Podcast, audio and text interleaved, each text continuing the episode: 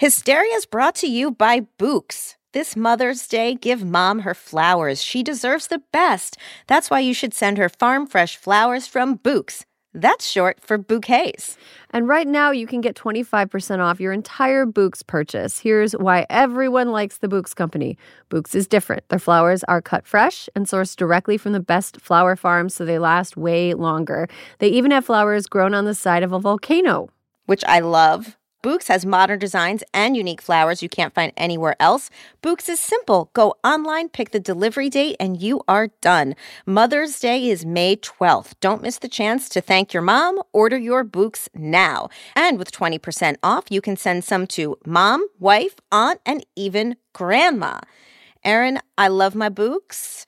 I love a flower that lasts forever, and my Bouqs arrangements really do last a full solid week. Mm-hmm. Yeah, I have. Uh, I have some sitting on my kitchen table right now, mm-hmm. and they've been there for several days. And usually, when I buy them at like the grocery store, they're sort of like starting to crap Fade. out pretty quickly. Yep not with Bouqs. They stick around. They look beautiful. I like how they kind of slowly open up and become even more beautiful as they sit on your, you know, wherever Absolutely, because they're that fresh. So go to Bouqs.com and use promo code Hysteria for 25% off. That's B O U Q S.com, promo code Hysteria. Bouqs, promo code Hysteria.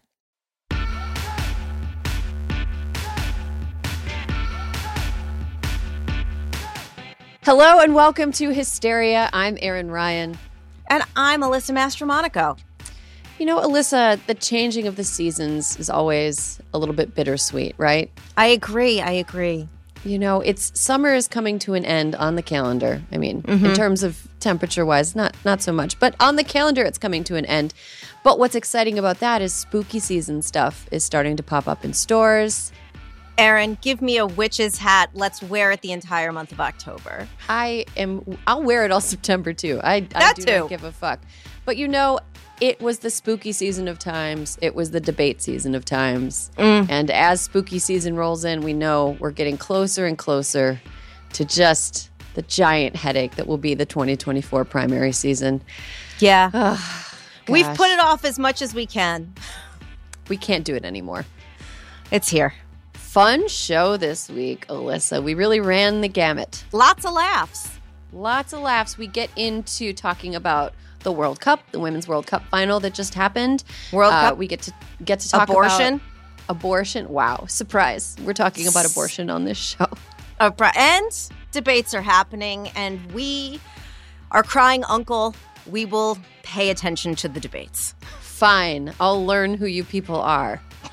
None of you are going to be president. None of you are going to be president. And then we have a really fun interview with University of Oxford English professor Jenni Nuttall, who has written a book about women's language and the words we use to describe female bodies. And, and it's super interesting. And then we get into parasocial relationships. And Alyssa, I had no idea about you and Jennifer Aniston. Listen, it's a romance, oldest time. One sided. One sided romance, oldest time.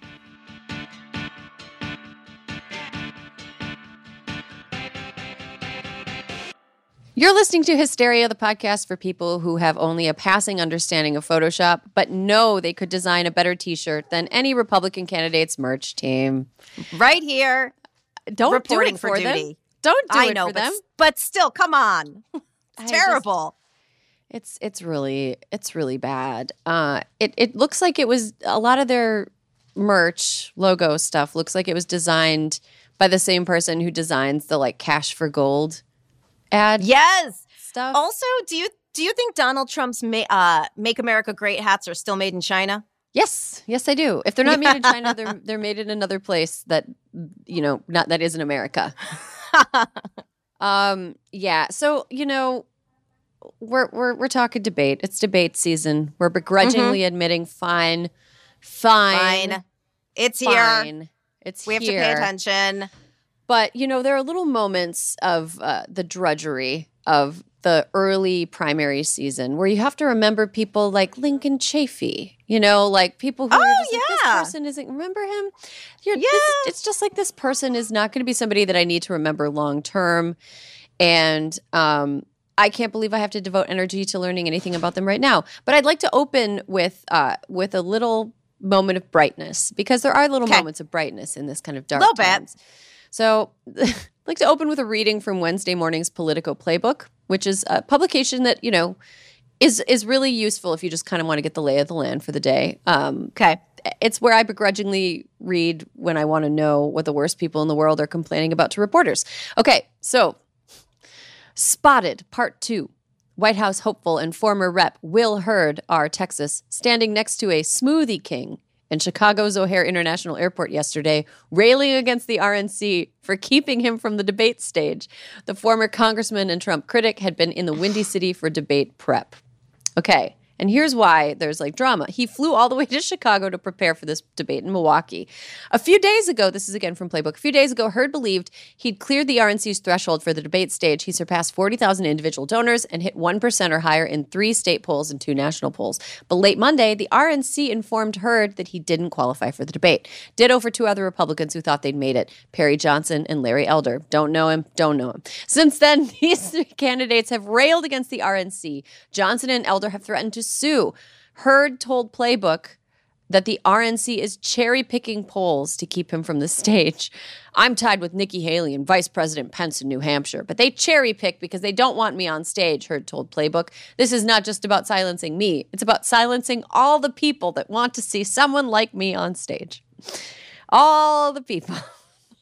So many people. The one So I kind of agree with him. I feel like this debate is a real wreck. You know what I mean? It's like Trump wanted to have his people in the spin room, which is an absurd request, by the way. And like Fox was going to let them, but then yesterday, I think at two o'clock, they pulled the Trump credentials from the spin room because they're like, no, we're drawing a line. But also, I think Will Hurd is right. I think there's no more room left on the stage, and they're like, sorry. Yeah, uh, we only have seven That's podiums. it. So, so obviously, if you're listening to this, we record on Wednesday morning, so we're not Yeah. we're not going to give you a debate recap for Thursday morning. We're, we're, we're not we're not going to stay up that late. These people are not worth us staying up that late. Um, but it is, you know, it's also true that there are you're, there are only 38 million 56,378 seconds between now and when the polls close in Wisconsin on election day 2024. Um, and so we got to talk we got to talk about this. Since we can't talk about what actually happened, we're going to give some predictions. Alyssa, what are some of your predictions? Okay, Erin, here's um, prediction number one. Nikki Haley is going to need 10 Advil tomorrow to recover from twisting herself into a knot from giving her abortion answer tonight. Ooh. Yeah, okay. Number one. Number Okay. one. Um, uh, Vivek is obviously going to rap at some point. It's his whole shtick, right? Like he's going to rap. I would Right? prefer he didn't. Ugh, But he will. And I think uh, my last prediction is that everyone will agree that Chris Christie was the smartest person on stage and he will still never break 2%. Yep. Every I think everybody who is in the political media talking about it will be like Chris Christie was impressive. Here's a prediction that I have, and this is a little bit more like serious and down the line. Everybody Okay. everybody sleeps on Mike Pence as a debater. And you know, I think that that during his debate with Kamala Harris in 2020, I think she won, but not it wasn't the like stomping that a lot of Totally people agree. thought that it would be. Totally and agree. you know he is a person whose career before he was in politics was like connecting with people in like through Mm-hmm. a microphone and uh, i think that if mike pence gets a chance to actually answer some questions he could end up looking like the competent adult on stage and that's why i worry I worry constantly, but I worry specifically that Donald Trump not coming to this debate is gonna it, it is going to be like the butterfly flapping its wings that leads us to Mike Pence being the nominee of the uh, Republican Party through some kind of weird split primary or like there's oh, he's disqualified because he's a, a felon now or, or whatever happened. Like I just I could just I can see in one version of the universe where Mike Pence ends up as a result of this becoming the nominee. I could I hope I'm wrong. I hate the guy, but Let me tell you, all eyes on Mike Pence then. That's who I'm watching I, tonight. no eyes on Mike Pence. I don't Yeah, want to. I don't want to listen to him talk. I, I, you know, as as Tommy Vitor says, he's like a he's like a community theater Ronald Reagan. He's he reminds me of sort of like this the guy your mom marries after she gets clean and sober and finds religion, but like too much. Yeah. You know? Yeah. Like she finds religion like but too much and the wrong religion and she is like addicted to her church and she gets married to Mike Pence, uh, who is like makes you raise a calf and kill it at the end of the county fair. Oh, like he seems like that kind of like stern That's fucked up. Remember Yeah. that story from last summer? That's They do that up. every summer with 4-H kids. I don't. make I know it's really, it's really deranged. Yeah, he just seems like an evangelical stepdad to me, and uh, I don't want him to. to- Okay. Yeah. Anyway, I maybe I, maybe I should be telling this to my therapist. Um, any predictions about Senator Scott? I don't know. like he doesn't. I mean, he just he doesn't make sense to me in this race. But like you know, God bless him. I mean, he's a look. I have heard he is a thoughtful, nice man who I politically would never agree with. Oh. He's got garbage ideas, garbage opinions. Uh, and- Yeah, I mean, Erin, who on the stage tonight won't have garbage ideas? I mean, this is like the whole problem with the fact that there's no Democratic primary. The only people we have to pay attention to are people we are just absolutely constitutionally incapable of getting on board with. But here's something that I that I'll say that is is a good thing about this whole process. So because there is no democratic just clusterfuck going on at the same time as the Republican clusterfuck, Republicans that are competing for the primary nomination are trying to appeal to Republican primary voters. At the same time, everybody's watching them. So general election voters who are like, you know, I consider myself a moderate, but they're a actually kind of a Republican, are going to see them like spouting this absolutely bonkers, cuckoo banana shit during the primary season, and they're going. I mean, that's going to be fresh in their mind. So I, I think that Hmm. that when only one party has a nomination that's up for grabs, that puts a lot of pressure on the nominee to be a real big fucking hypocrite. And now a lot of these people don't have like problems doing it, you know, especially Donald Trump. He's he's kind of his whole thing is just saying whatever he feels like he needs to say in the moment.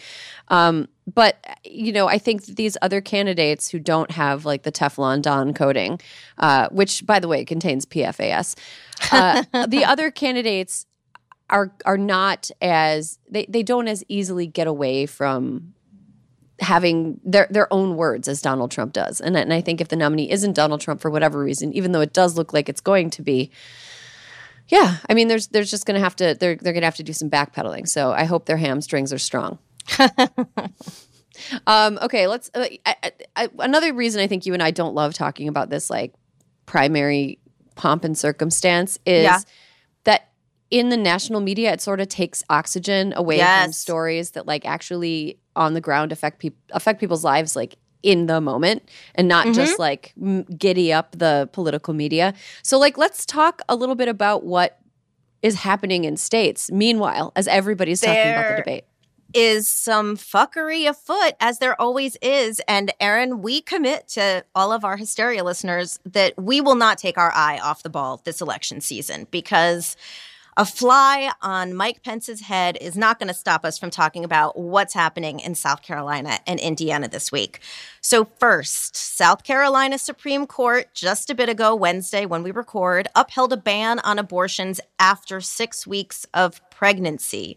The all male court holds that there is no right to abortion under the right to privacy language in the state's constitution. Erin. Not great, not great, and because it's a it's a state matter, so this can't get appealed further. Right. Right. Okay. Right. Then follow me to Indiana. Indiana's near total abortion ban uh, is set to take effect within days after the Indiana Supreme Court, in a four to one decision on Monday, denied a rehearing in the case brought by the American Civil Liberties Union of Indiana. The denial of the rehearing means that the ban will take effect once a June 30th ruling upholding the ban is certified, a procedural step expected to take just days. Erin, what does What this are- mean so- again? What does this mean again? Indiana's Republican back ban ends most abortions in the state, even in the earliest stages of pregnancy. Indiana's six abortion clinics stopped providing abortions last month ahead of the ban officially taking effect. So that's great. Um, one one bright spot. Who do we love? We love J.B. Pritzker. JB Governor Governor. JB Pritzker, their uh, Indiana's neighbor to the west. Uh, Governor Pritzker on Monday signed House Bill 3326, which limits other states' ability to access automatic license plate reader data in Illinois to punish someone from out of state seeking an abortion in Illinois. Now, before everyone gets all worked up, the license plate data can still be used to track actual crimes. Okay. The Republicans in Illinois were like, you can't do this because what if someone in Missouri rapes an underage woman and tries to drive her to Illinois for an abortion and you can't track their license plate? What? But anyway, their bad faith attempt to That un- is end never run this. ever going to happen. Like, the, okay, so what if a thing that would never happen? Ha- that would never happen. That's It's crazy. But JB Pritzker was like, don't worry. We'll include that. We'll include the fact that, yes, it can still be used for actual crimes. And if you're in Indiana and need help accessing abortion care, the Hoosier Abortion Fund is there to help you, along with Planned Parenthood and abortionfinder.org. These will all be in our show notes. okay. So it looks, it sounds like Illinois is really setting itself up to be an abortion. Uh, tourism, abortion tourism. Is that Right. what's I mean, happening? Wisconsin, Wisconsin's abortion ban still stands, although there is, you know, there are challenges going through state courts, and now the state supreme court is uh, liberal, thanks to Judge Janet Protasewicz's uh, election. yes. But there's fuckery afoot in Wisconsin too. I don't know if you've heard about this, but Robin Vos, the Speaker of the House in Wisconsin, is threatening to impeach Judge Protasewicz unless she recuses herself from certain cases. Yeah, Fuck off. Yeah. Well, they do have they do have a, a veto proof majority, so they could they could impeach her. Um, yeah. I, I, I Wow. Wis- yeah. It's um, Wow. That's I fucking feel- dark. Yeah. Yeah. But I don't know if that's really what uh I don't know if they want to like put their dick in that hornet's nest. That's like completely undermining the will of the people of the state. So, Yeah. you know. I we'll- mean, we'll and an overwhelming will, by the way. Yeah, 11 points. 11 points 11 in points. a in a 51-49 state. Like it's I don't know. Uh, so people from uh, Wisconsin currently seeking care in places like Minnesota, uh, Illinois. At- meanwhile, Ohio chugging toward November, and that spell- Knock special wood. election where they could enshrine abortion rights for people of their state in the Constitution. So, uh, yeah, our, our our hopes are with you, state of Ohio, and uh, we are again disappointed in state supreme courts. Um, I, I, I'm willing to bet that nobody on any of those state supreme courts could become pregnant. Just going to bet. I, you know what, Erin? I'm going to bet you're right about that. Yeah, yeah. We've also got some uh, more unpleasant news. Uh, Ugh. Erin. I, okay, I, I deliberately avoided getting into this topic because every time I read about this person, I feel like I'm going to black out with rage. here's how I feel about this. Um, he is so deranged uh, that we're going to cover it, but we're going to keep it brief because Okay, good. this need this needs very little editorializing. Because Erin, we're about to uh, talk about a man who hates women's autonomy and is the opposite of a benevolent rich guy like JB Pritzker. Elon Musk. Elon Musk must have watched The Handmaid's Tale. He's like, Gilead seems like a utopia. Let's see if we can do it. A Bloomberg report revealed Monday that he's backed that up with a $10 million donation to a fertility and population research project. You know why, Erin? Why? Elon Musk thinks that we need more people on this planet, that population is the biggest problem facing the planet. Not climate change, not not anything else, Erin. He thinks that we need more people to make this place better. Hard, hard disagree. Well, population decline is the biggest threat to capitalism because like it, Oh. it threatens it threatens uh it threatens like in like forever growth even though forever growth is not possible without the destruction of all of our resources but anyway carry on The money he gave uh, was the money he gave was actually given through the Musk Foundation to the University of Texas, Austin. Uh, in 2021, but its exact purpose was unclear until Bloomberg's report linked it to the Population Wellbeing Initiative, which is a joint project of the university's Population Research Center and its economics department. Through its research, it looks into fertility, the future of population, and economic growth. Wait for it. A paper produced by the PWI and co-written by its director includes a projection that, based on declining fertility rates, quote, humanity is four-fifths over, and without a reversal, it's possible that, quote, humanity depopulates with cruelty. Erin, this is what someone with so much fucking money is giving his money to. He was on uh, he was on Tucker Carlson's no longer existent show back in April, ranting about abortion and birth control.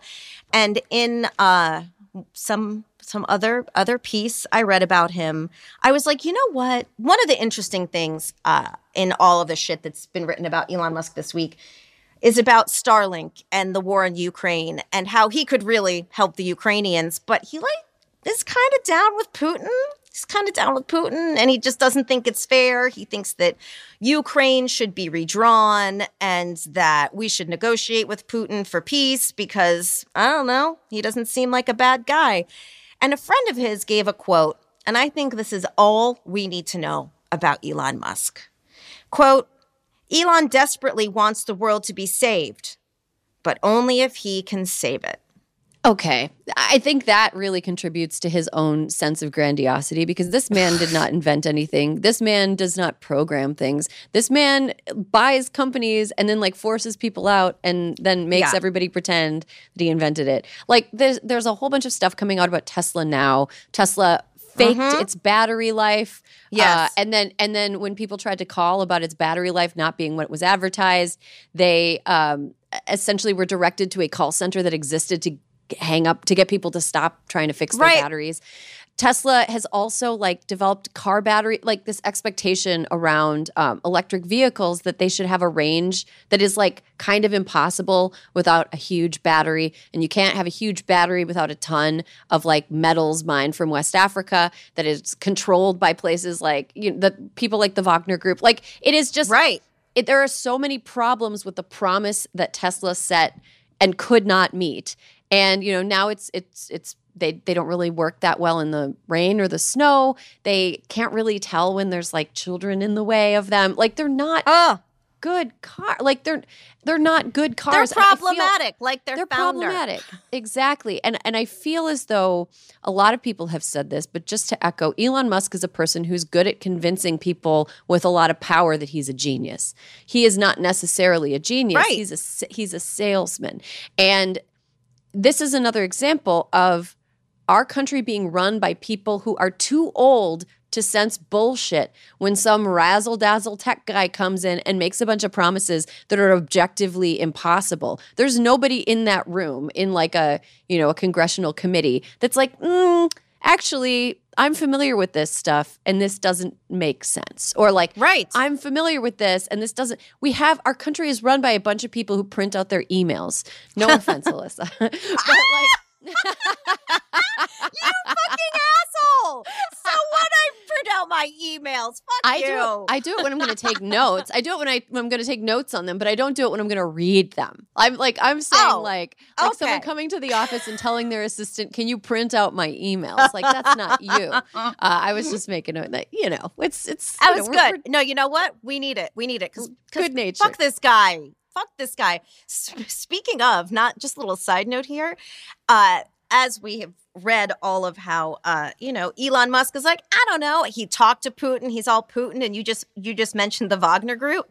Well, as we're recording, there is breaking news that Wagner boss Prigozhin is listed among passengers in a plane crash. The man who led a short lived coup against the Kremlin's been in a plane crash. Just saying. Anyway, If if I had led a short-lived coup, I'm just going to say, just to, to throw in this confusion, if I had helped run a short-lived coup against Vladimir Putin and I did not get immediately executed as a result of mm. that, I would be very motivated to fake my death. So Ooh, okay. Is this going to be think- the lifetime movie we've been waiting for? I can see both sides. I I love stories when people fake their death or when there's questions about whether or not they faked. I that I'm a sucker for a fake death. Where was the plane car- crash? Was it in the Philippines? Because if it was, we're in the not. No, we're not. It's um. It's unclear. This is literally flashed across my TV as breaking news. Okay, because if it was in the Philippines, I would guarantee that that was a fake death. A lot of people who die in the Philippines, there's oh my gosh. Anyway, it's a whole thing. That would mean Prigozhin ends up on next season of 90 Day Fiance. wearing like one of those uh, mustaches and plastic Yeah. noses and like yeah um i would i would say that morally he would probably be better than some of the people that have been on that show Uh, you know what? It's probably not. Probably not untrue. all right so elon musk sucks that's what happens when uh, flashy billionaires convince a bunch of old people that they're geniuses um, we need more tech savvy people in government Or Like- some benevolent geniuses. Yeah, I mean, the ri- the rich will not save us. They just they won't. No. The the type of personality it takes to acquire that much wealth is uh, unless you literally inherit it or like get it in a divorce, like Mackenzie Scott. Um, the type of person you have to be in order to get that rich is not good. You have to not be a good person. I think you're right about that. Oh, speaking of not good. Scott- I'm like, okay, okay. Mackenzie Scott has given away half her wealth. I, I Yes. just read she's given away half of it in like three years. So she's I think she's good. But let's I want to hear about not good. Let's go. no, you have no. Next up is also not good. Oh, okay. Yes, you're right. Not good. Oh, yeah. Fucking men ruining things, right? Men ruining things left and right. So Spain just won its first ever Women's World Cup. Super exciting. So Uh, exciting. it, ce- it celebrated with a huge party in Madrid on Monday, but the victory was a little bit tarnished by what happened during the medal ceremony. Um, the head of the Royal Spanish Football Federation planted a non consensual kiss on the lips of Spain's Jennifer Hermoso. Uh, so, yeah. It's, it's pretty bad. that The was Federation disgusting. it was disgusting. His name is Luis Rubiales, and he's being roundly criticized, thank goodness, by uh, including by Spain's very handsome prime minister. And the reason I'm mentioning he's handsome is because Fiona put it in the outline. yes, yes, noted. I googled. Pedro, thank cosign you, Fiona. Thank a you, handsome. Fiona.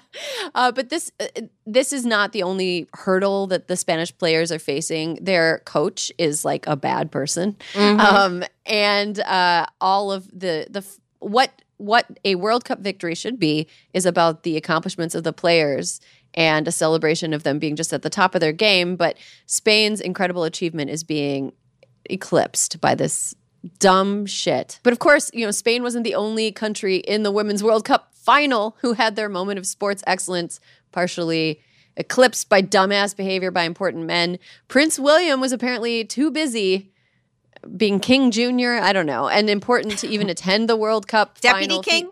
yeah, deputy king. vice king. He's the vice, King. Vice king. King. um, he was too important to even attend. Uh, his country was in the World Cup final, and he didn't even go. But you know, hey, at least he didn't. That's yeah, crazy. Yeah, at least he didn't go all Pepe Le Pew on one of his country's top female athletes. So there's. I mean, that's true. Upside. yeah, he could send an edible arrangement to Luis Rubiales as a thank you for hiding the fact that he did a he made a, a shitty decision um, as an important figure in his country. He should have gone. It, that would not have happened if that was the men. No way. No way. No way. That's fucking ill. I hate that. Sexism. I'm calling sexism. I'm Okay. calling it sexism. The card has been Cards dropped. down. Okay. Sexism card. Okay. All right. So we're going to take a quick break. We have a really fun interview with a linguist who studies women's words throughout the history of our language. Stick around for that. We'll be right back.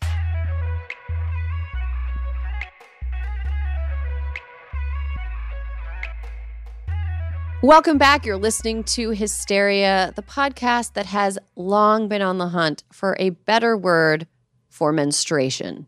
Our guest today is a professor of English at the University of Oxford. Heard of it? She's just published her first nonfiction book, Mother Tongue The Surprising History of Women's Words. Jenni Nuttall, welcome to Hysteria.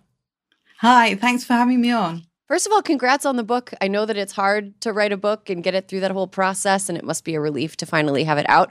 What prompted you to write it in the first place?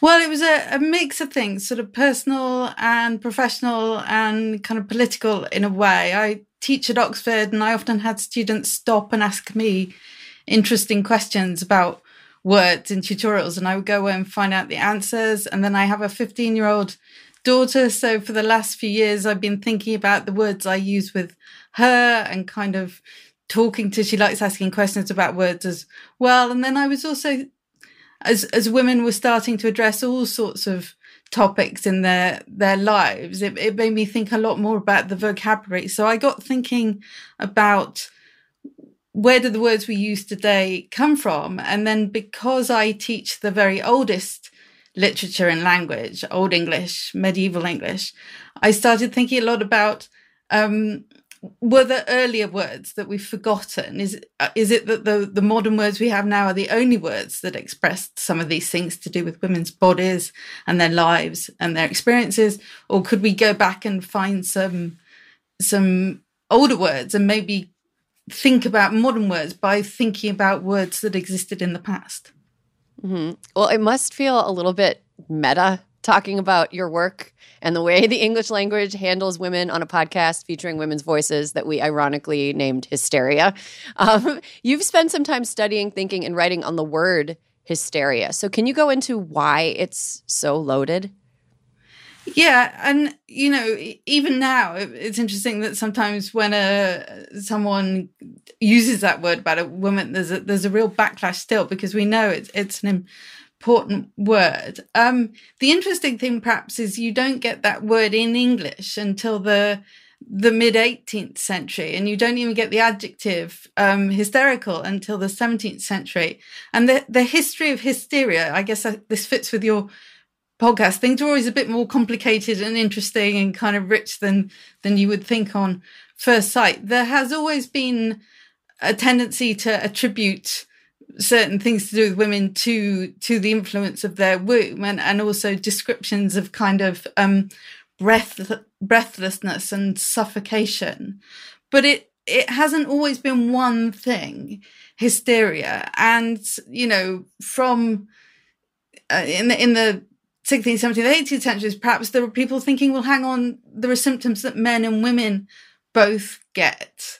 Um, so the, you know what we call hysteria in women is the same as hypochondria in men. So it's it has had a great history of of sexism misogyny. Um, but people have always kind of challenged used that word to kind of challenge that idea. Hysterical first turns up in english when someone's trying to challenge an accusation of witchcraft um, a kind of diff- different stereotype. And it's only really in the in the 19th century that perhaps that idea we have that it's a diagnosis that's really being used to put women in their place and kind of keep women subordinate kind of hardens up again and gets fixed. So, so like lots of these words, they have this kind of stretchy, varying history. And I wanted to kind of track some of those histories in the book. Mm-hmm. So, what are some of your favorite words or linguistic evolutions that you talk about in the book?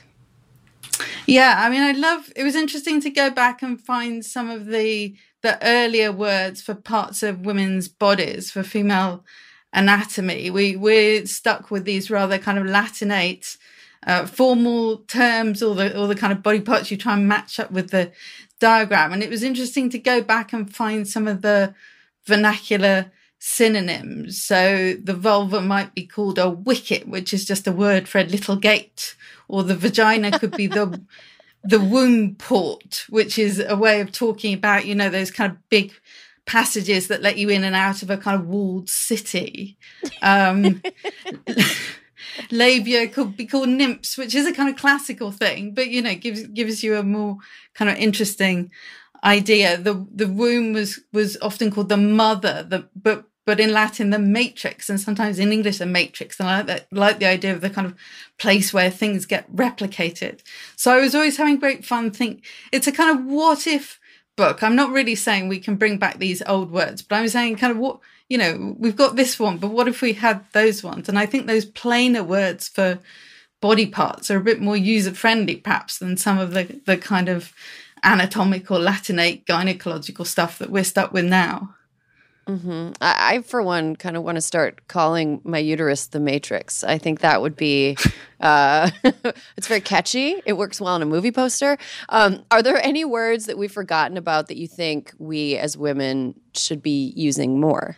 Um, I mean, I think um, there's there's such a great history of kind of working women's words and words that capture the the kind of reality of juggling work and home. I like that um, our modern word drudgery comes from a word drudge that's that's used as a, a name for a female servant, and it's a kind of truth telling word. You know, what what is drudgery? It's the thing that the drudge does, and you can track in a lot of these words the the way in which in the periods of history I'm interested in, women were kind of pushed out to the margins of the economy and kept um, you know, very difficult to to make your living as a single woman for a lot of these periods. Women kept in kind of service jobs and kind of marginal jobs. So you also get that overlap between words for um, young women working as servants and women selling sex for a living. I think partly because it, you know the, they were often a kind of overlapping population, this kind of vulnerable population. So we have words like wench, um, single woman, which is a kind of legal term that gets given to women who aren't married in the Middle Ages, becomes a way of describing a sex worker for, for a period. So you can kind of really track these. Um, I'm not sure I'd want to bring any of them back, but I like the I like the way they kind of map some of our own thinking that we're doing about kind of where we are in terms of work and home and we're in the economy and, and kind of how things all all fit together. Mm-hmm. Yeah, on on the subject of women's labor, I, I find it really interesting currently, kind of how the English language is almost weaselly about classifying the work that women do as work. Is that something that has existed linguistically for you know for a long time or is that something that's sort of a, a, kind of modern invention to get women to do more actual labor than their male counterparts oh yeah i mean you certainly find all of those those kind of help me helper stereotypes um early on. Helpmeet, interestingly, is a is a kind of misunderstanding. Um, it's it's not a thing. It turns up in a kind of Bible translation. It means to be a help a, a, fit help for him a meet help and it gets put together as a kind of compound. And, and, then we get this kind of image that that women as you say are being pushed into. But but language can help us the language of the past can help us think through a lot of this. To to to mother meaning to kind of parent in a particular way is a, is a really late sense of that word, uh, you know, Victorian 19th century. And before that, there are much more, um, then, the verbs are much more to do with the doing, you know, who's fostering, who's caring, who's tending, who's nursing. And there's much less sense that that should be the mother. And there, there's a lot of back and forth about what mothers should be doing, whether they should be breastfeeding, you know, and whether they should be, um, homemaking, that sort of thing. But that there is also a kind of um, a realism in language that these these and also women are, are, kind of juggling all sides of these things. So they're often working, uh, particularly married women. If you look at the historical data, working outside of the the home. Um, and it's there's no kind of there's no language kind of betrays the the reality that there's no assumption um, about, about what women are doing. And I think I wanted in the book to, to, to offer as many sort of historical surprises as I could, that we tend to have a quite sort of flat, one dimensional version of just how, um, limited and subordinated women were in the past. But if you really kind of dig into it, you can find some things that might sort of open our eyes a bit. certainly, I w- wouldn't want to time travel and go back, but mm-hmm. but the language is a clue to some of the the ways in which women were kind of finding their way around these kind of stereotypes and and, and corners into which they were being painted. Mm-hmm. Yeah, I think as as women, we're sort of led to believe that uh, progress has been linear and constant, and you know it's it's always we've it, we've been getting better steadily since the the bad old days, and it it sounds like in your book you confront that and you explore that um, and, and, how that might actually be a misapprehension, which is super interesting. Um, I also saw, you know, you mentioned you have a 15 year old daughter. Um, so you sort of have a front row seat to some linguistic uh, evolutions yourself, as probably as you're watching her communicate. Um, what has she taught you about the way that language is evolving now in the youngest young adults? Yeah, it, I mean, it's so interesting to see. You know, there's this linguistic process called called taboo, where there are certain topics that we don't want to talk about very plainly or openly. Um, often things to do with the body that we that we don't want to kind of share in a in a public way. It's so interesting to see. I think even when I was growing up at school, there wasn't so much openness talking about menstruation, say, and the, the different products and kind of how it feels to go through it. But she and her friends very definitely talk quite straightforwardly in this and will talk very straightforwardly to me. And actually the the inspiration for the book came from her kind of marching in through the door from school one day, having had a kind of you know, she was doing her best. She was quite young. She was kind of working out how to manage menstruation as, as a school pupil. And she just said, period is a really boring word because she was cross that it didn't capture the reality of it. And I remember thinking, yeah, it really isn't. And menstruation is too formal. And, that, and then that, and we, and we, and the slang words are terrible. So, so as someone who works with old language, I was just thinking, right, where else can I go? And I thought, let's go back to the dictionaries and found out that these words that are to do with time period and menstruation to do with months are quite late. And if you go further back in English, uh, menstruation is called things like runnings and issues and fluxes because it just describes the kind of phys- the you know the kind of liquidness of it. Um, and there are some euphemisms, but yeah, I was sort of.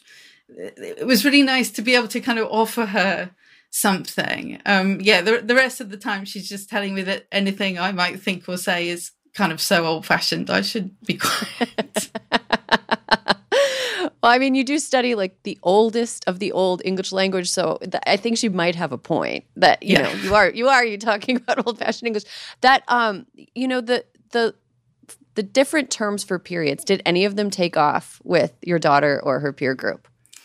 The the one everyone likes a lot and actually some of the the 20 30 somethings who work in the office of my publishers in the the UK it's, it's a very rare word. It's kind of used in a, a, medical text but and it is a bit of a euphemism. It's a bit formal but lunation to do with Ooh. the kind of lunar cycle of the moon. And actually we know that periods are not necessarily tuned into the mood. Um so lunation in medieval English periods, there is a, a, euphemism, but it's flowers. You say, you know, a woman is on her flowers, and that's that's what they're called in lots of different kind of European vernaculars. Partly because it's making a connection between menstruation and fertility. So you need you need the kind of regular menstruation, just as you would have flowers preceding fruit. But it, you know, I mean, why why couldn't we have kept that? That would be so much.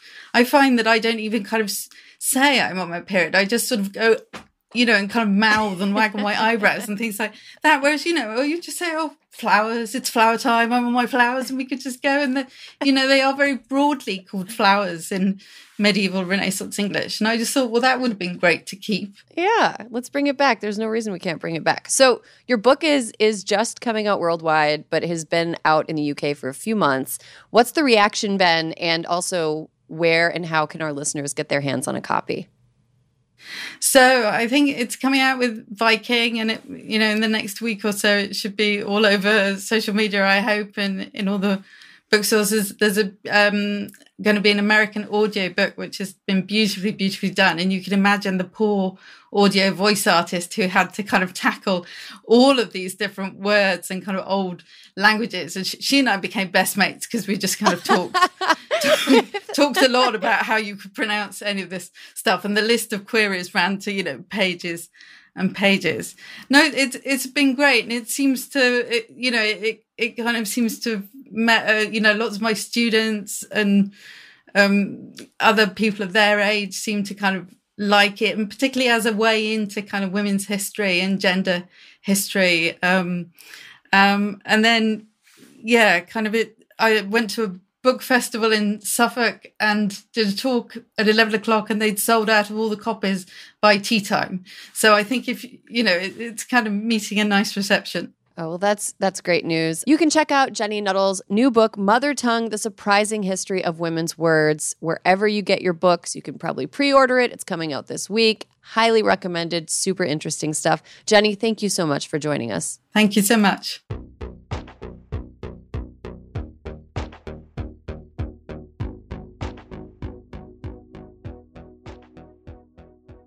This episode is brought to you by IQ Bar. Power up your life with superior brain and body nutrition products from IQ Bar. Their plant protein bars are the perfect low carb breakfast.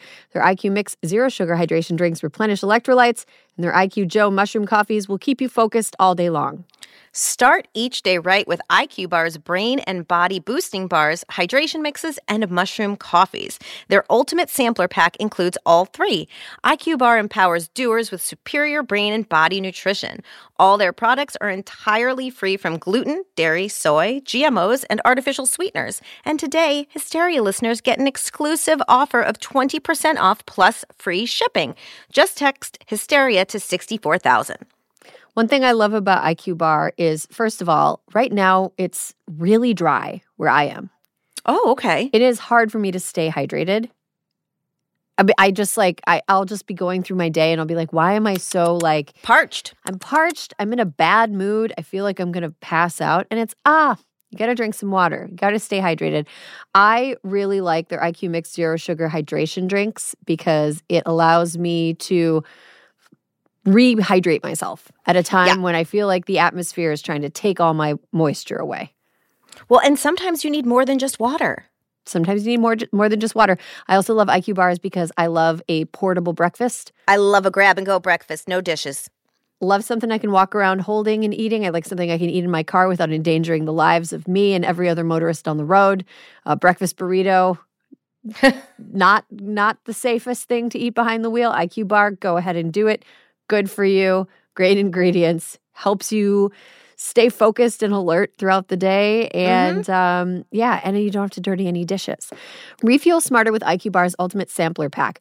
That's seven IQ bars, four IQ Mix sticks, and four IQ Joe sticks. And now our special podcast listeners get 20% off all IQ Bar products plus get free shipping. To get your 20% off, just text Hysteria to 64000.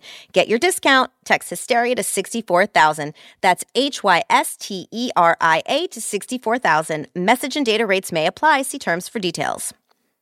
This episode of Hysteria is brought to you by Vuori. Need the perfect Mother's or Father's Day gift? Check out Vuori Performance Apparel. Drawing inspo from the coastal California lifestyle, Vuori's products inspire others to live vibrant, active lives. I love that they're calling this the coastal California lifestyle. I will embrace that instead of what I thought it was, which was the I only want to wear comfortable clothes lifestyle. Yeah, I have I refuse to be uncomfortable if I want to be productive. I refuse to be uncomfortable, but sometimes I have to look like I belong in a respectable place lifestyle, which is like Vuori is perfect for it because they the clothes look fantastic. They fit great. They are so comfortable. I lie down in mine all the time. Especially, Erin, the women's performance joggers. They have a slim but relaxed fit and are designed with dream knit stretch fabric. I love my joggers. I've slept in mine. I've slept in them. Really? You don't get hot? No. They're very like on a, it's like Oh. a couch nap. You know, you have like a Oh, yeah. You've got like maybe a half an hour in the afternoon. You're like, ooh, I've got a like small break. I'm very tired. I'm gonna just like lay down for 20 minutes. Yeah. Perfect. Perfect for couch Okay. napping. Joggers. I love the leggings. I can work out in them. I can do my errands in them. I can wear them with a proper top to a business meeting. It is not a problem. Oh my gosh. Yeah, you probably could. Just put Yeah, a, a totally. blazer and like denim shirt, denim, denim- shirt, oh, blazer, yeah. leggings. So easy. 100%. And of course, the men's core shorts. They have a classic athletic fit, falling just above the knee, while the Sunday performance joggers are made from recycled performance stretch fabric. I got my dad some men's core shorts. He wears them to mow the lawn. it's perfect. He is like, I think my my dad is one of those people that just like beats the crap out of his clothes. He'll wear them until they're they look like a security blanket that a 30 year old Yep. still has, where it's just like a ball of string, and you're like. Um, Our dads are the same. yeah, yeah. But um, my dad has had his for like a couple years now, and I think I, I saw him wearing them the other week when I met up with um, family on a on a short weekend trip, and they still looked great. It was like, Dad, your clothes still look new. So fancy. Vuori is offering Hysteria listeners 20% off your first purchase. Get some of the most comfy and versatile clothing on the planet at vuori.com slash hysteria. That's V-U-O-R-I dot com slash hysteria. You'll also enjoy free shipping on any U.S. orders over $75 and free returns. Go to vuori.com slash hysteria and discover the versatility of Vuori clothing. As a chef and a restaurant owner, I'm as meticulous about my cookware as I am about my ingredients. That's why I love Made in Cookware. Each pan they make isn't just designed to perform, it's crafted to last. As a mom, I love that I can trust Made in. It's made from the world's finest materials, so I can feel good about what I'm feeding my family. I'm Chef Brooke Williamson, and I use Made in Cookware. Shop chef quality pots and pans at madeincookware.com.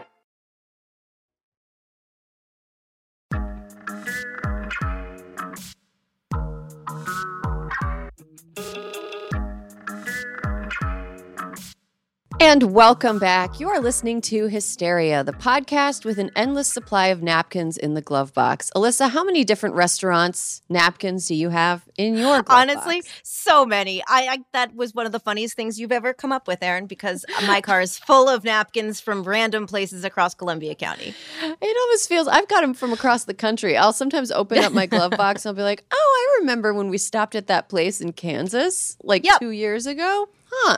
Interesting. uh, but you got to be prepared. You can never have too many napkins. Always. Okay, bringing in our panel, excited to talk about our topic this week. Our first panelist is a comedian going on tour in the Midwest this fall. She's hitting Chicago, Columbus, Cincinnati, and Indianapolis at the end of September. Wow, those cities will not know what hit them. Megan Gailey, welcome to Hysteria. Hello, and I just made the TikTok feta egg. And Did it work? It was good. It's a, it takes a lot of feta. You got to use like Yes. and, uh, that. I was like, oh, okay. I uh, listen. You put enough cheese into anything, it's going to be good. But we're using a lot of feta here. yeah, I was like this. I, I tried to make it a couple times, and I was like, this is one of those recipes that do, that doesn't.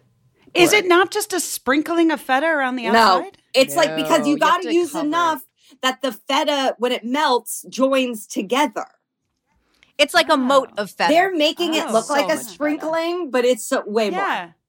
It's so much, and or you have to have an egg with a giant white, because then the, the egg white could like unify everything. But I ended up getting a bunch of like really delicious pieces of feta stuck to. Loved it. No, it tasted like saganaki. It was it was so good, but it's like I'm using three quarters of a cup of feta on my breakfast. Right. right. Yeah. I, TikTok. There's there's some sort of TikTok feta conspiracy going on. Ooh, that every cottage few cheese. years. Follow the cottage cheese. oh, There was a New York Times article about this cottage cheese. You And I'm like, guys- who planted that no. story?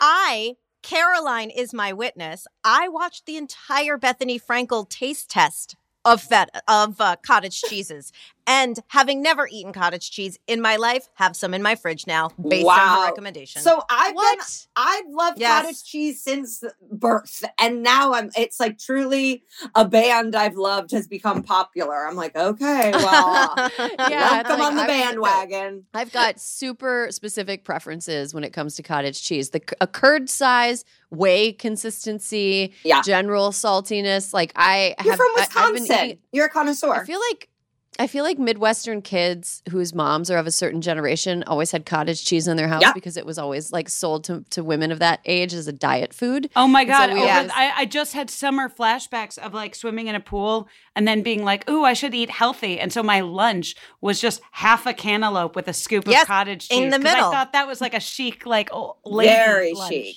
it was. Was there one sliced strawberry on top? Because that's the true lady presentation. No, but that's because Yes, I was in know. the Midwest. We were just Now you know. culture imitators.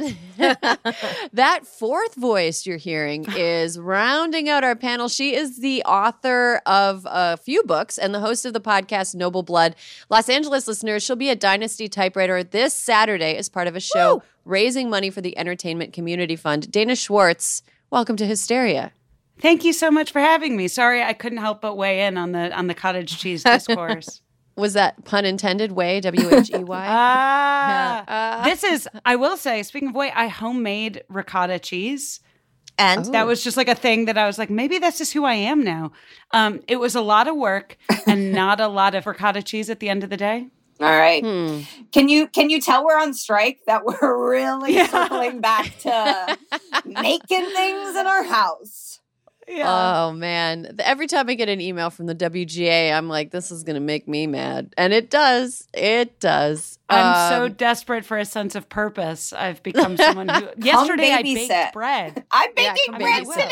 I'm baking bread today.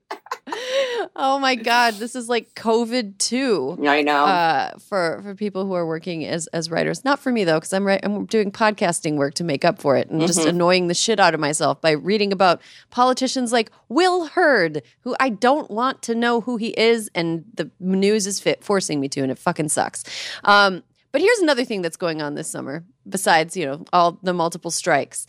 Um, sometimes there is a frenzy that happens around a specific cultural event or person that I just don't fully get. And that, like, it's fine. Like, not everything is for me. Not getting something doesn't mean the thing itself is bad or like I'm too good, whatever. It, it, it just means I don't get it. Like, I, I'm not connecting with it. For me this summer, it is like Taylor Swift mania and the level of focus and concentration that so many women that I know mm-hmm. from multiple walks of life, different backgrounds, different geographic locations, different lifestyle choices, everything. They are all so into Taylor Swift. They are so invested in Taylor Swift. They care so much about they, they think she's sending them messages. And I'm like she is though. She is. is. I feel like I'm discovering that like half of my close friends are part of like a, a religion and it's their annual festival. And I just like had no idea that they were in this religion. Um, Dana, I want to. I feel like you're probably in. You're you're yeah. in. Am I the only Swift- Swifty here? Am I the only one who went to Eras tour? I think I did so. not go to Eras. Tour. I did not go.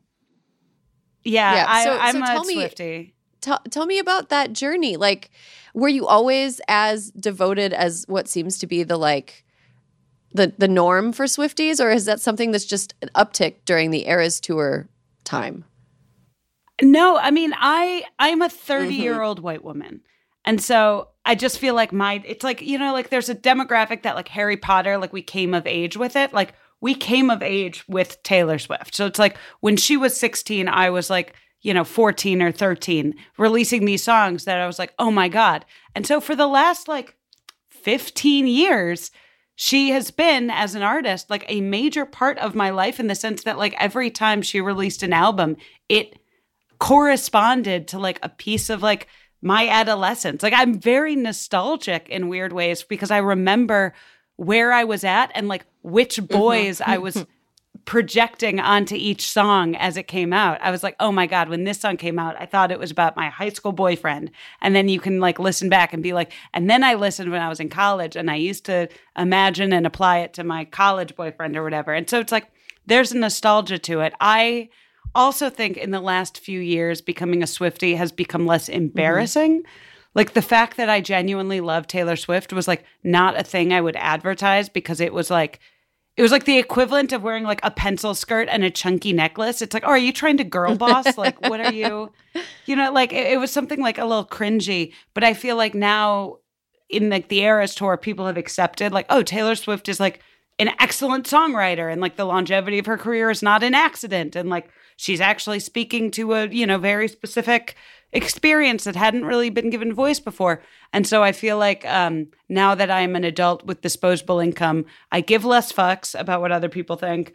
I could afford uh, incredibly expensive tickets to a concert that I road tripped out. I got tickets for LA and then I got impatient and sold them and bought tickets in Vegas and road tripped out. Oh wow. And Yeah. Because I was like, who knows where I'll be in August? What if I get sick? I'm healthy now and I want to see her now. Uh, yeah. So it was just like it's a it's a delight. It is a club. I'm not like crazy. I don't like have like a, a stan a Twitter account or like I'm like a normal person. But also. so you would consider your relationship with her music at least to be sort of parasocial. Like you feel like Yeah. she gets you. first Um, and also like it, part of the game of taylor swift is like even as she says like they're not about people. Like you do you feel like you know this person. It's absolutely parasocial because it, they're like diary entries. And you're like oh my god can you believe she felt this way about dating jake gyllenhaal? Um, Megan, you are not a Swifty. Um, what do you? How do you feel like observing Swiftydom around you? I'm starting to feel left out. like it's like when she announced the new batch of dates, I was like, okay, I guess I'll go. She's going to my hometown now. So I'm like, I guess I'll go in Indianapolis in November 2024. What a time that's gonna be. Um what date is that? What, what day in November? it's uh, this is she is going like this far. She's gonna be touring for the next year. Like it's really I, I it seems like um it's something that has become bigger than even listening to her music because I listen to her music and I like it. I like it. I, I like it. I don't seven hundred dollars going to a concert full of people who know every single lyric to every Ditto. single song like it. But I like it. I like her. I, I think she's interesting and she's a good songwriter. Um, but it's become like a bigger thing. Like Alyssa pitched a pop culture related story, and I was like, "What are you talking about?" But there was a, a wedding this weekend in New Jersey that Yes. because of Swift mania ended up percolating all the way like through culture. Alyssa, can you talk a little about what happened with that? Okay, so uh, Jack Antonoff and Megan Quayle. Is it Quayle or Qualley? Mar- Margaret. Is it Mar- Margaret. Margaret. Qui- Quiley. See, and you guys see, all know the name of the fucking person. Right. Okay. Barely. So I was interested first off because I'm like, why are all these celebrities in New Jersey? That that was my first point of interest. And the second, I'm always curious about what people are wearing to a wedding.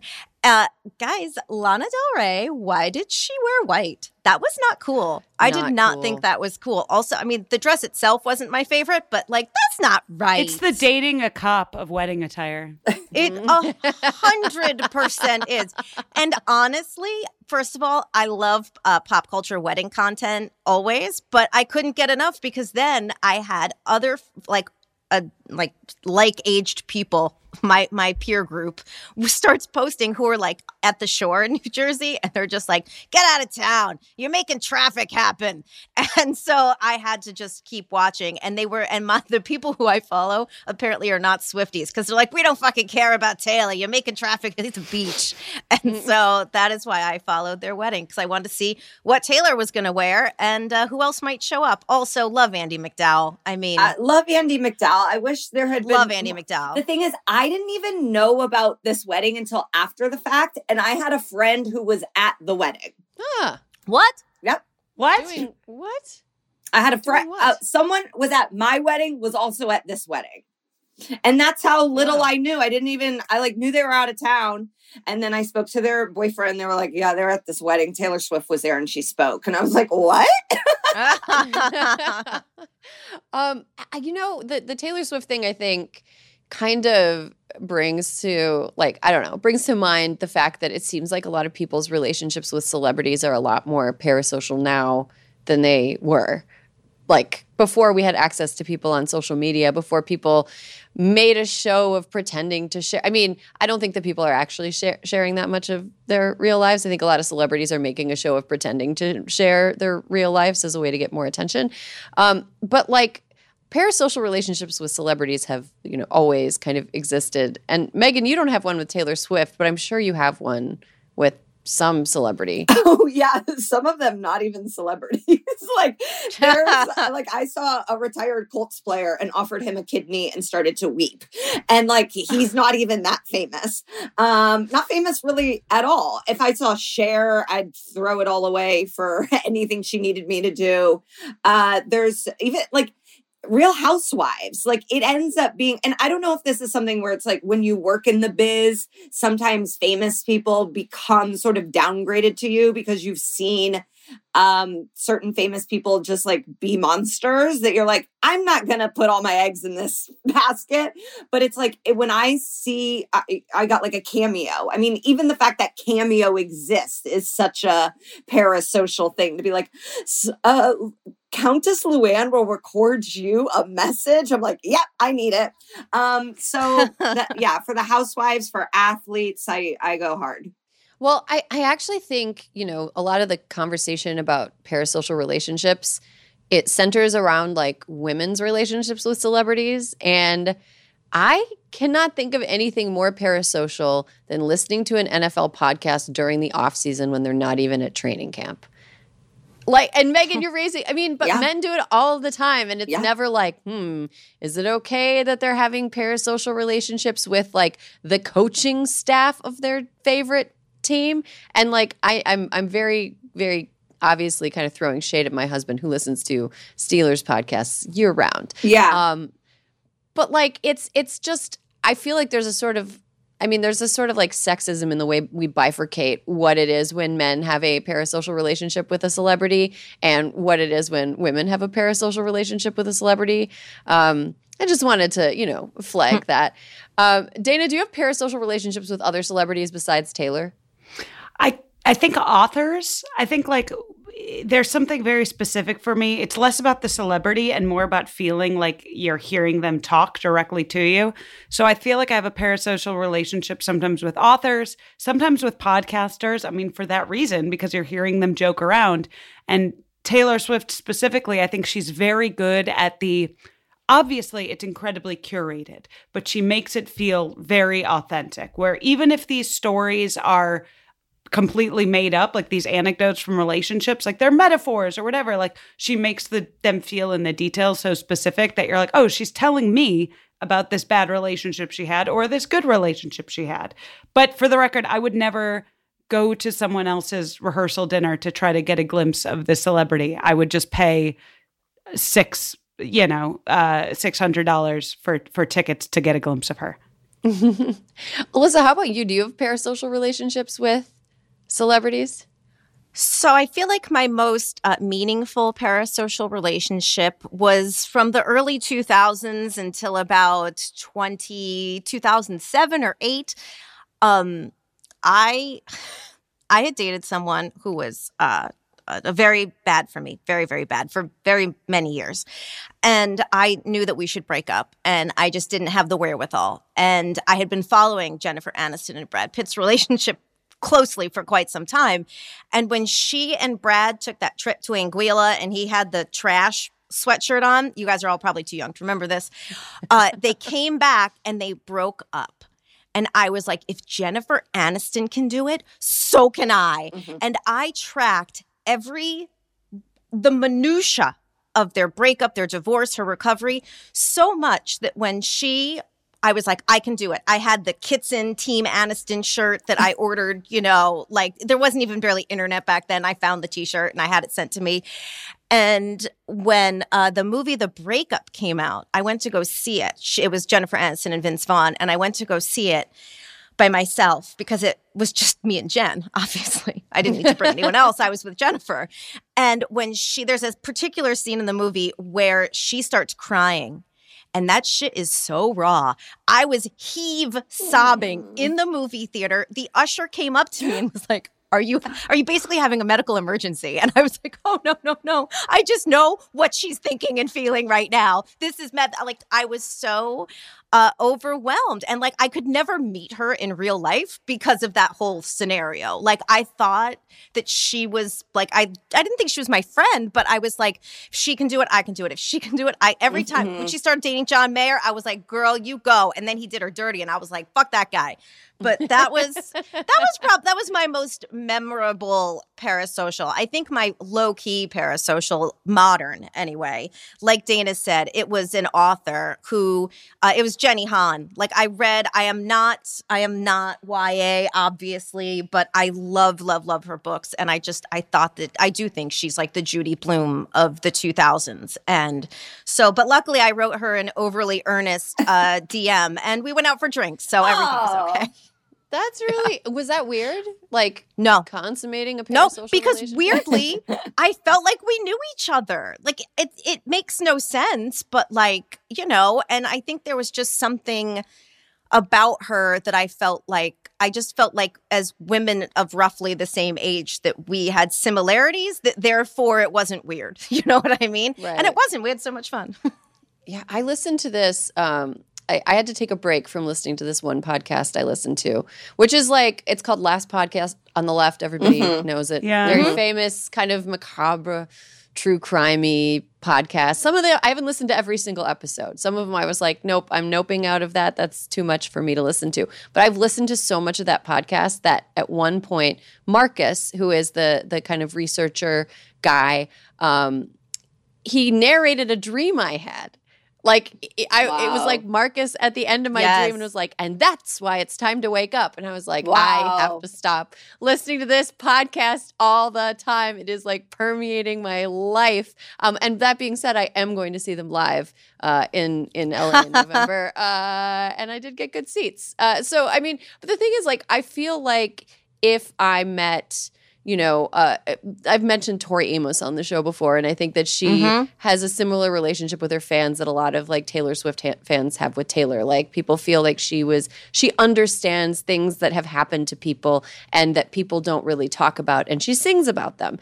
And um, she, uh, you know, I feel like if I met her, I wouldn't, I don't want to meet her. Like I don't, I don't know what I would do. I would like I would disintegrate. I don't, I don't know what I would do. And like, I don't know if I would want to ever like go out for coffee with like the host of that podcast I've listened to so many times. Like, I wouldn't, I don't think I would want to do that because it would just, what I need, I need there to be the distance so that it's like a safe friendship that I sort of control, if that makes Yeah. any sense. I Um, sometimes get embarrassed. Um, you know, some people listen to Noble Blood, which is my podcast, and like I'm the only narrator, but it's fully scripted. And so eh, I've had people like come up to me or say hi, which I always love, but I'm always incredibly self-conscious that I'm not as like smart or articulate or what they would expect because I'm not scripted in in real life. I don't like spend weeks researching and writing out every interaction before I have it. yeah. Well, I mean, I, kind of do. um, Megan, like, do you think that? Why do you think people fall into parasocial relationships? Like, what was the driver? Yeah, mine kind of seems like the outlier, but what I'm like hearing from Dana and Alyssa, and I think this is true, is that they really end up connecting because of something going on in their own life and mm-hmm. and whether they see that mirrored in the person that they are attaching themselves to or they see them as aspirational of like okay they got this badass Barbie movie. I can get Barbie movie too. And you know, Barbie Barbie movie is like a promotion at Trader Joe's, you know, and then you are Trader Joe's Barbie. Um, so it's like we we are like seeing something that we need to be inspired by. I rem- I yeah, and I think we talked about this on the show, but as we were like thinking about it in terms of the the gendered part of it, remember how disappointed everyone was in John Mulaney? Uh, where it's like we have actually Mhm. started to be kind of critical of men. I think they get over it faster, but it's like it was Mm. women attaching to John Mulaney because they were like, he's gonna cheat on his wife. Well, if he's gonna cheat on his wife, then my piece of shit husband's for sure gonna cheat on me. Like that was sort of the subtext of like we can't trust any men. And I think it was I think it was mostly married women or women that wanted to marry someone like John Mulaney. Mm-hmm. And I also, as someone who I think like you're a stand up comedian, like I think you totally understand when stand up comedy is totally the art of pretending to be so vulnerable and off the cuff, even though it is highly scripted and Mhm. controlled. Mhm. And I mean, that's kind of the end result of a parasocial relationship. Being a celebrity Mm. as a figure, like it's not just for a movie, it is for Right. being John Mulaney or for being Taylor Swift. Like it's because you've curated this idea that the work you put out is a reflection of who you are as a person. Mhm. And I think sometimes it's it feels silly to be like people get confused, but it's like no, that's the point of the work. but Mm-hmm. there are like then normal human boundaries. Yeah. I feel like I feel like um, men maybe have a little bit more freedom to make art and not have it be immediately thought of as a reflection of their personal exact experiences. And women, a lot of times, like I mean, I think ev- even talking about like the Barbie movie, you know. I, I find myself when I watch art made by women or take in art made by women, trying to like find pieces of like autobiographical information in the art that I'm taking in. Like, oh, I wonder if she made the choice to have uh, the boardroom at Mattel be all men because she walked into a boardroom in Hollywood and it was all men talking about whether or not this movie was going to get. But like, if a man made that movie, I wouldn't have been like. At, I wouldn't have been like seeking by like autobiographical information in it, and I think that's something that we do with like. And John Mulaney, I think, is the exception to the rule, um, and I guess Louis C.K. too, because when he kind of had his downfall, a lot of his fans were like, "What? I thought he was exactly the guy he pretended to be on stage." And it and was it was like, like, he was. Were you not listening? I don't know. Were we not hearing the same jokes? Yeah. No, I mean, we got to do a stand up episode. We really do. Yeah, I mean, there's there's so many of them. I can't keep up with them anymore. Um, Alyssa, how do we have healthy parasocial relationships? I mean, I think it's all about like maintaining perspective, right? Kind of like knowing why you have it. You know, I think that even at the, even at the time of my parasocial relationship with Jennifer Aniston, I mean, like I never thought she was actually my friend. I didn't actually think we were similar. You know, like it was more like I didn't have the courage to do something by myself, so I attached to her because she kind of like dragged me through it. Mm-hmm. Something I knew I needed to do. You know mm-hmm. what I mean? So I think it's like a bit escapist and it's aspirational and it's it's like you just need to know. Like I mean I think the good thing is if I had ever seen her in person, I would have hidden behind a curtain. You know, like I wouldn't have like tried to make out with her. I would have been like, "Oh my god, it's her. Do you think she knows what I've been doing all these years?" You know, I you know, Alyssa, you know that she was backstage at a. At a I know. PSA? She- I yeah, know. like I think I she know. would want to meet you. I think she would I think think she you're would really cool. She would I be don't- starstruck by you. Oh, you guys, you you know what? Do you remember growing up the ILAC sign? I am a loving and caring person. Yeah. You you just made my ILAC sign full. I don't have to pull any pieces off of it today because someone hurt me. My ILAC sign is fully intact. Thank you so much. Oh man, Jennifer Aniston, if you're listening, Girl. D- DM Alyssa and let's let's get this going. Let's get this friendship started. Um, something that I uh, something that I that I find kind of interesting. It, like Megan, you touched on it, but we work, you know, in entertainment, and all of us have, or in something adjacent to entertainment. Like Alyssa, you are around famous people. We've known them. Some of them are cool, some of them are not. What I what I've found super interesting since I've been in like news entertainment media is that I will sometimes encounter somebody who a lot of people have a parasocial relationship with. And the person, when I encounter them, I'm like, oh man, these people cannot know You're a this loser. person is this person sucks. And sometimes I'll see gossip about like a certain a person that I like had a bad encounter with or like had a you know a bad run with. And uh I I'm kind of like, oof, yeah, no, this isn't and I, I wish there was like some sort of like parasocial relationship uh, debunking. Dumois. of like, hey, Yeah. this person's Dude, a, that- a dork in real life. But and it, and it happens. so dangerous. It happens on the flip too. I got sun poisoning when I was on spring break with my parents when I was 15, and the only thing playing in the hotel ro- room was Joe Dirt. And so I watched I watched Joe Dirt for like 5 days in a row. And then David Spade became my boss, and he was so amazing and so fun and so kind and like would come up to me and be like pajamas at work again, you know, like making fun of me to my face. And I was like, I cannot believe Joe Dirt is even better than I thought he was going to be. well, there you have it, Joe Dirt. Even better than you thought. Dana does not give a fuck if you judge her for being a Swifty. Alyssa, about to be best friends with Jennifer Aniston and me. I need to listen to fewer true crime podcasts for my own mental health. Not even true crime podcast. That one true crime podcast. I need to listen to it less. We're going to take a quick break. When we come back, Sanity Corner slash I Feel Petty. Stick around.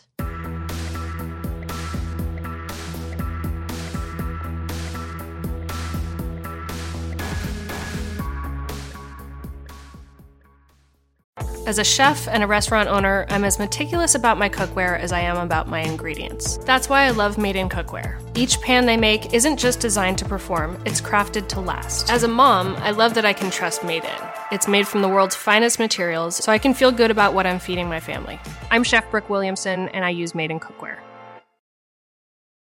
If you have kids or pets, you know stains and odors in your carpet and upholstery are inevitable. But the experts at ChemDry can help. ChemDry removes odors and stubborn stains by sending millions of carbonating bubbles deep within your carpet.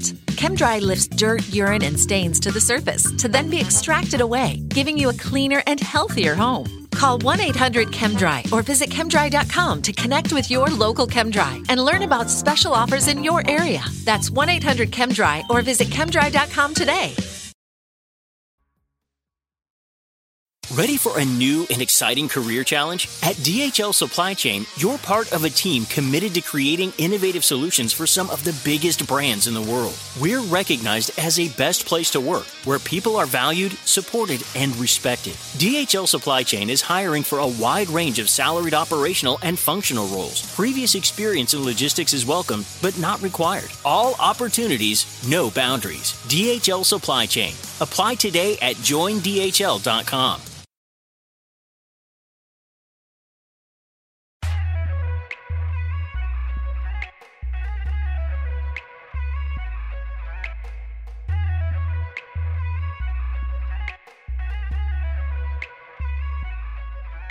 And welcome back. You're listening to Hysteria, the podcast that has never, not once, fallen for that hoax photo of a shark swimming along the 405.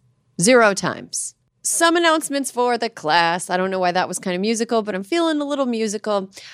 If you're looking for a no bullshit analysis on the Republican debates that happened last night, make sure to tune in to today's special Pod Save America episode. Hosts Tommy Vietor and Ben Rhodes will be joined by Republican strategist Sarah Longwell to break down what went right and wrong for the contenders. Listen to new episodes of Pod Save America on Tuesdays and Thursdays, wherever you get your podcasts. All right, the class has received the announcements. Now let's get to Sanity Corner slash I Feel Petty, aka Sani-Petty. Dana, lead us off. Sanity Corner, or are you feeling petty this week? Sanity Corner. I uh, just got back a few days ago from a trip to Cornwall on the coast of England. Oh, yes. It was really beautiful. I had never been to that part of the country before. I had the best time. But my sanity corner is specifically the fact that I went to a an ice cream place that only had one flavor of ice cream in a big old tub and it was vanilla and it was amazing. Wow. think what made me feel really good is I feel like in the age of like Instagrammable desserts and like everything needs to be like viral for TikTok and like you want something new, you want something like colorful and big. I was just like, there was something so amazing about going to this place. It was called Jelbert's if you're ever in Newlyn in Cornwall. And it was just a scoop. You could either get one scoop. The menu was like one scoop, two scoop, cup or cone. and you could either get clotted cream on top or add a flake or both if you're really going for it. And it was maybe some of the best ice cream I've ever had because they've just perfected it. They're so good at this vanilla ice cream. I was laughing because I had a parasocial relationship with your trip to Cornwall. I've never like when I said when you said Cornwall, and I was like, yes, it's like I've never been, I'm probably never going. But I think I even replied to your ice cream thing that I was just like, wow, I bet ice cream in Cornwall's delicious. It was so good. And didn't it look good? Like the clotted cream on top got a little like crystallized. Looks so good. How do we get clotted cream on ice cream in the I, States? it- we That's don't do we don't do I clotted cream. feel like well you have here. to bring your own. I feel like you have to Yeah. bring your own. I feel like clotted cream is a bad word. I don't like it. I don't know. like- I don't like it sounds like a euphemism for period. Yeah, it really does. It really does. It sounds like a yeast infection or something. It sounds like a real bad That thing. is And- so gross. It's I'm really sorry. gross, and I have so many I- disgusting things to say, and I'm just not. And I would still eat it. I yeah, I just would pretend it had a different name. You know, like Toad in the Hole. Come on, UK. Are your food names Spotted joke? dick. They do spotted dick too. Uh, what is that? Is it like a sausage? What is it? It's uh, probably it's like a Yeah. spongy. It's the But my sanity corner is the ice cream. And everyone should have perfect vanilla seaside ice cream from a place that is just good at making one thing. Okay. Okay. I, I like that. Okay, Alyssa, sanity corner or I feel petty? Sanity Corner, guys. Uh, it's 2023, and I'm here to say I have finally discovered TikTok, and I have never felt so seen in my entire life. The algorithm, oh my God, every time I turn on, it is just a delightful trip. I have lost hours every night because I save it. I don't TikTok during the day. I've never posted anything. I probably never will.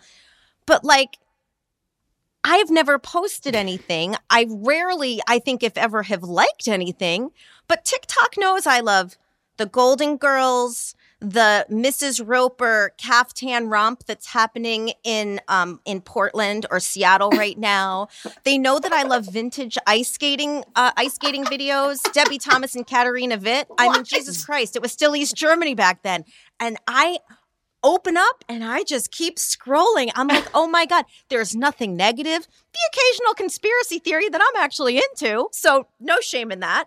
And I just, uh, I have never, I have never, I don't think ever enjoyed anything more.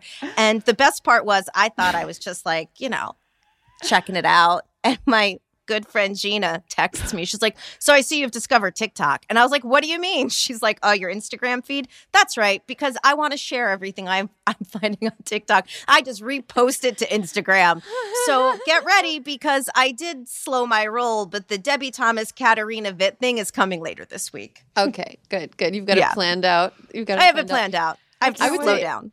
The thing with TikTok is, uh, once eventually you're going to come across something that is like gone viral that isn't necessarily something you're interested in, and you're going to be like, "What's all this about?" And you're going to go down a little rabbit hole trying to figure it out, and it's going to fuck your algorithm up. Resist the urge. I will. I will because I don't want anything, anything messing what I've got up right now. Amazing. Okay, Megan, sanity corner or I feel petty. I am uh sanity corner. I was like, I am feeling petty, but we can offline. Um, sanity corner, I have been absolutely loving this season of Project Runway All Stars. Project Runway has been on for I think 20 seasons now, and it's had so many different iterations and and judges and networks even. But this All Stars is so inspirational. It has people from the original season one all the way up through season 19, people are getting to meet designers that inspired them to even believe they could be a designer. It's like very representative. There are three black women who make it into the final seven. Um, it's just like they are, they're all so talented outside of it. So it's not like these are designers that are like looking for their big break. They've like broken and now they're coming back and they're just making gorgeous fun clothes. And christian siriano is the tim gunn. And it's just really so fun. And it's helping me like do laundry and clean my house too. Megan, I gotta tell you, when I was many years ago about to get married, uh, my friends, Juliana, Cutter, and Anne, if you're listening, took me wedding dress shopping. And I'm like, guys, it's gotta be low key. This is really gonna stress me out. They're like, don't worry. Unbeknownst to them, the first place we went, Austin Scarlett was having a trunk show. Oh my god And I show up at this place and I go into the dressing room and try on a dress and I come out and there is Austin Scarlett and he put me into a crystal encrusted peplum situation that required actual bungee cords to get me into. but it was uh, I have always loved Project Runway, so I am going to check that out. oh my Oh, austin God. scarlett is a 10 you went to you went to the wedding 10 Yeah. shop It was a lot. It was a Um, lot. it, yeah, it's really been gorgeous. And like the the guest judges they're bringing in have been nostalgic. Jennie Garth was there, Alicia Silverstone, and then they had Julia Fox. Like it's all over the place, but it's fun. oh man, I'll have to check it out. Um, okay, so I will go last. Uh, I'm doing Sanity Corner too, guys. Is this the first time we've been four for four? Yep, four? we need Sanity it. Corner? Summer We need it. 2023 is a bitch. It's been rough. Uh, I am just going to say uh, Mercury is in retrograde as of today through Virgo, uh, which is, you know, so just, you know, take everything with a grain of salt. Blame, blame the planets if things go wrong. It's not your fault, it's space. Space did it. Um, no, but here's what I'm feeling uh, my sanity corner. Sha'Carri Richardson Yeah. is absolutely dominating at the World Track and Field Championships. She won the 100 meter dash. This was after a really tumultuous few years. Like early in her, she she ran for LSU. Everybody thought she was going to, you know, make the Olympic team. She tested positive for marijuana, which is Ditto. fucking not not prof- I know. I would also test positive for marijuana. It's it is she she faced so many detractors, so many doubters. She was a really flamboyant and emotional athlete and I think a lot of people just love to attack female athletes that are flamboyant and emotional and try to like bring them down. But she was, oh my god.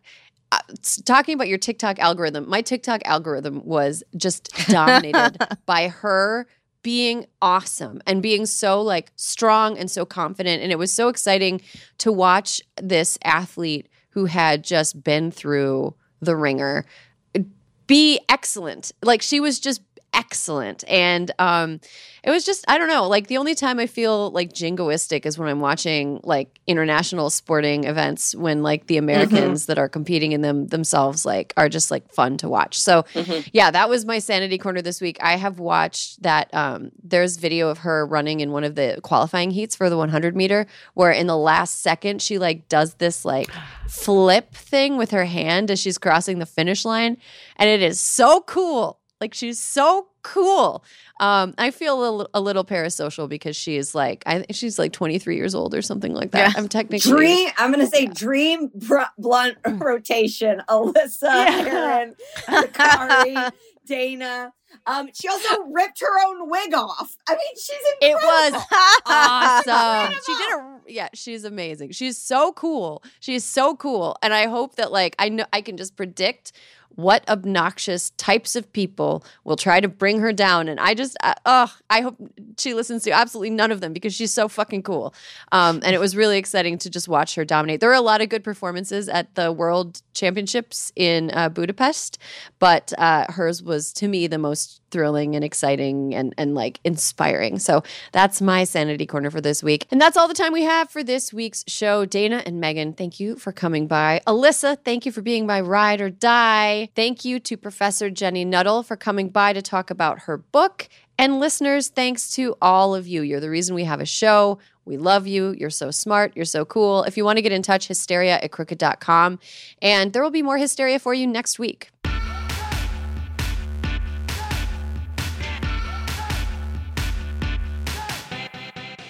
Hysteria is a Crooked Media production. Caroline Reston is our senior producer. Our executive producer is me, Erin Ryan. And Alyssa Mastromonaco is our co producer. Fiona Pestana is our associate producer.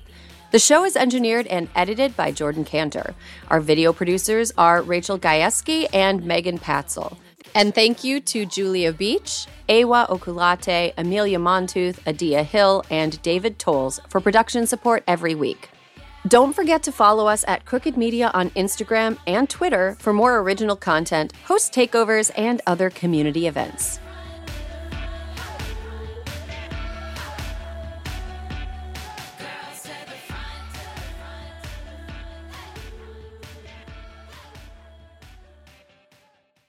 Ready for a new and exciting career challenge? At DHL Supply Chain, you're part of a team committed to creating innovative solutions for some of the biggest brands in the world. We're recognized as a best place to work, where people are valued, supported, and respected. DHL Supply Chain is hiring for a wide range of salaried operational and functional roles. Previous experience in logistics is welcome, but not required. All opportunities, no boundaries. DHL Supply Chain. Apply today at joindhl.com.